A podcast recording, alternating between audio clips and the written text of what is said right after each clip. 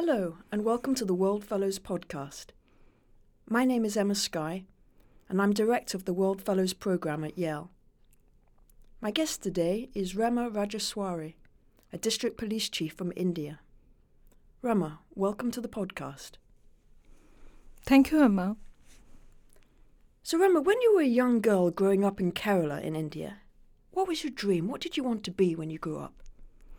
Well, I grew up in this beautiful hill station called Munnar, and I had the privilege of being raised by an amazing grandmother. And she had this incredible faith in me. She was a very, very strong woman. She was not educated, but she taught me to dream big, and I started dreaming big when I was barely four. So at that point in time, I think entering the elite civil services was my biggest dream. And I ended up being a member of the bureaucracy, and she is the happiest now. So probably that was the beginning. But why the police? When you were a little girl and you thought, okay, I want to join the Indian civil service, there are lots of different branches. What made you join the police? Well, uh, the Indian Police Service is still part of the Indian Civil Service, and Civil Service offers 28 different services. So, in 2008, when I had to choose between the Administrative Service and the Police Service, I went up to my mentor, Mr. Matthews, and he was like, Look, Rema, if you really want to use your power and integrity to change lives, you better start wearing the uniform. And that was probably the biggest turning point in my life and when I look back today, that was the best decision in my life. So it was not part of the plan, but it was a conscious decision to join the police service. So when you turned up for training to join the police, were there many other women? Well, we were 18 in a class of uh, 112. Um, it was a small group, and some of them decided to leave the police service and join the administrative and revenue service and uh, we were 14. So it was a small group. and what was the training like? Well, the training uh, went on for about 28 months. It's probably the longest training. And uh, it was tough because it has both physical activities and also we study a lot. So we had close to 30 subjects. So we literally had to study the law, the politics, and the current affairs. It was tough but it was fun. So your first job was in an elite special force, the Greyhounds. Yes.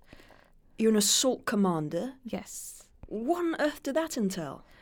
Well, um, I was working in state of Andhra Pradesh, and that was my first job.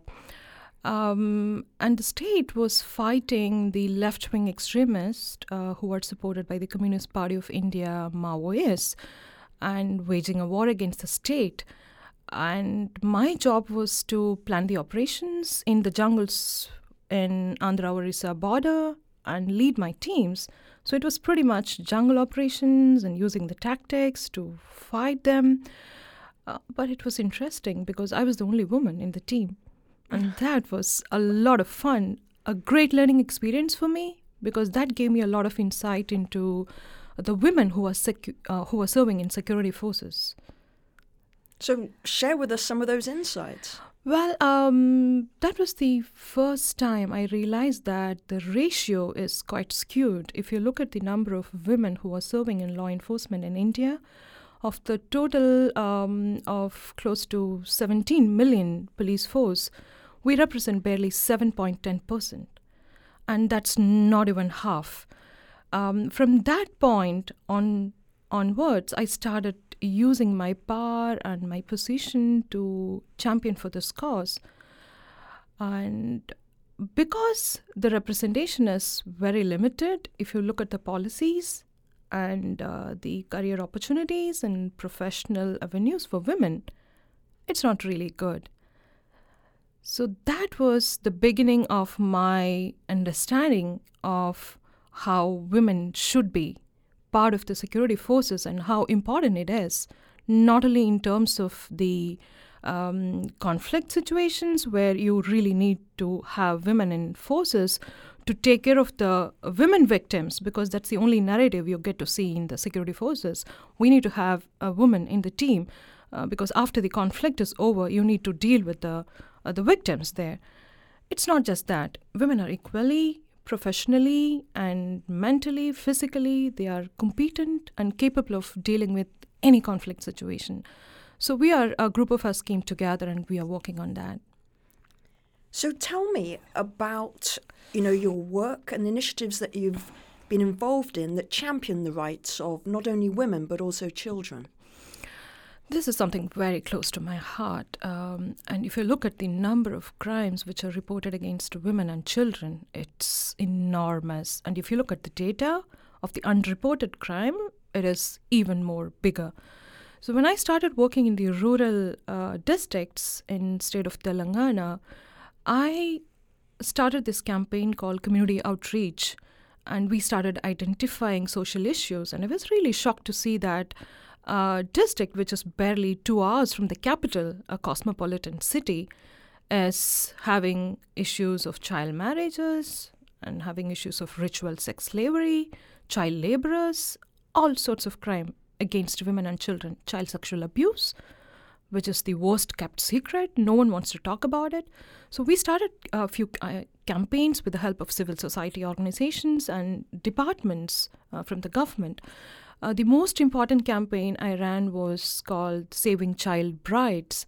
So we reached out to the community, took the help of the community and the interested stakeholders, started identifying the villages where this issue was rampant. And we came up with a lot of innovative models. I call them the social innovation models, models to uh, reach out to the community. That was one. And number two was uh, working with a group of women called Joginis. Joginis are basically uh, loosely translated as God's wives. So women are dedicated to temple and then they end up serving in the temple, sexually exploited by the community. The system was supposed to be uh, over many, many years ago. Uh, the law abolished it in 1988 but you still find the practice in some of the villages. So we formed a group from with the help of the women who were rescued, the Jogini women who were rescued, and we started giving them occasional training and rehabilitated them. And the third ca- uh, campaign was on child sexual abuse. I call it Balyaniki Raksha for safety of children. So we used to walk around rural villages carrying the projectors on our heads, reaching out to the community, conducting awareness sessions for the children on good touch and bad touch and giving them the voice and the strength to speak up. Because when a child is abused, the society is never standing by the child. The child is not allowed to speak out against the abuse because invariably the abuser is somebody who is very close to the child. Sometimes it's the uncle, or sometimes it's even the father.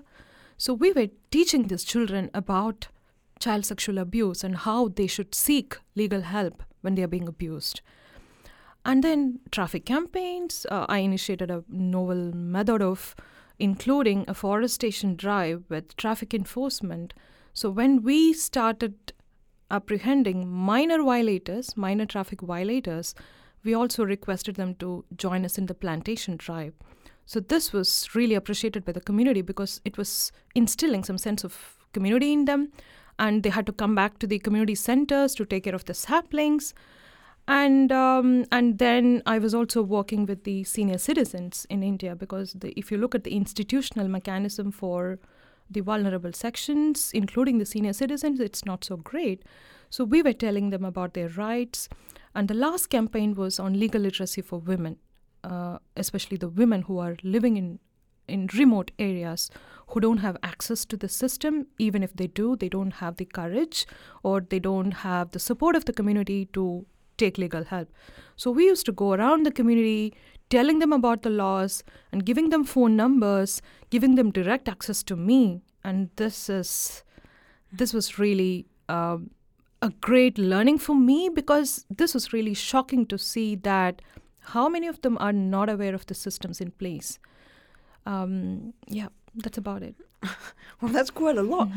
what are the greatest challenges you've faced?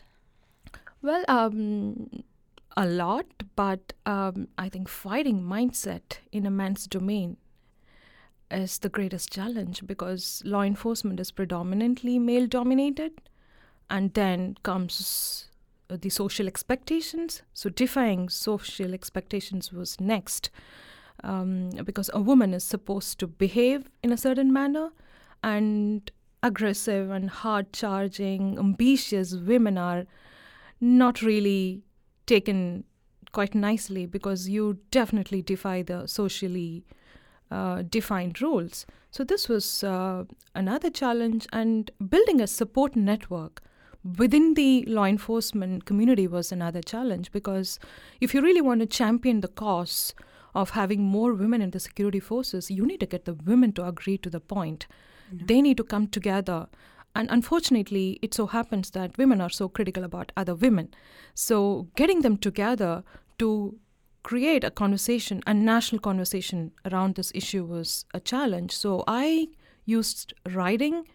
I write, so I, I call it my own way of microaggression. So I started writing to send a subtle message into the community that we need more women because we need the force to be representative of the population it serves.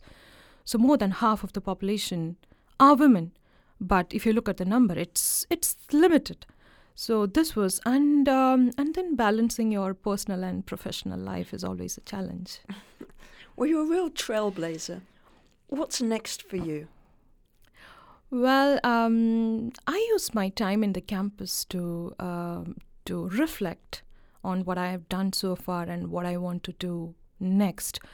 Um, I have realized that it is very important for me to stay connected to the academic community because if I look at the scholarly disposition on police, it's very limited. The resources which are available, that is probably another reason why uh, the public perception of law enforcement is not so great. So I want to stay connected to the community so that I can contribute to the research and the academic work to build a positive narrative about the work law enforcement is doing. That's number one. And number two is I do have some book projects. So uh, they are still in the initial stages. I'm still working on them. And I made a lot of friends in campus, a lot of friends. So I'm discussing uh, my ideas to use the digital platform to come up to work on the social innovation models I've been working on um, to uh, improve the campaigns that I'm already doing to reach out to more number of people and the last thing I have uh, in my bucket list is to um, uh, do a lot of talks and use the digital platform again um, to get more women to feel positive about joining the service. That's one. And then, of course, travel because I made a lot of friends across the world now, so I really need to travel and see the world and refine my understanding of law enforcement and the social issues around the world. Well, Rema, it's been great having you at Yale, and we wish you all the best for the future. Thank, Thank you, you very much. This was really great. Thank you for the opportunity. Thank you.